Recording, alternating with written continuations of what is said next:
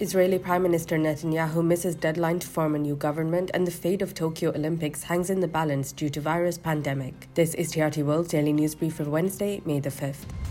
Israeli Prime Minister Benjamin Netanyahu has failed to meet a deadline to put together a new governing coalition. Netanyahu, who is on trial over corruption charges, had a 20-day window to secure a coalition following the March 23rd vote. His failure to form the new government has raised the possibility that his Likud party could be pushed into the opposition for the first time in 12 years.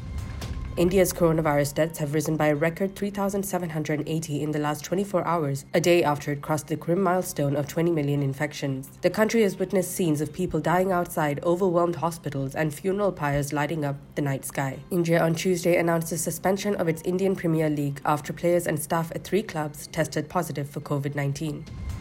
Mexican President Andrés Manuel López Obrador has promised an investigation to find those responsible for the deaths in a fatal metro accident. An elevated section of the Mexico City metro collapsed on a busy highway late on Monday, killing at least 24 people and injuring at least 79 others. The collapse is one of the deadliest episodes in the history of the city's subway system, which is among the world's busiest.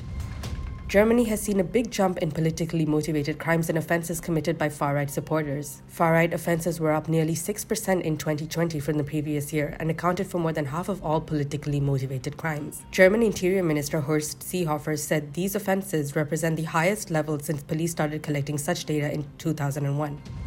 And finally, the Japanese government is considering extending a coronavirus-driven state of emergency, a move that could cast doubt on the planned Summer Olympics. Officials were leaning towards an extension of the measures in Tokyo, Osaka, Kyoto and Hyogo prefectures beyond May 11th as the country battles a surge in cases. The government is expected to make an official decision to this effect as early as Friday.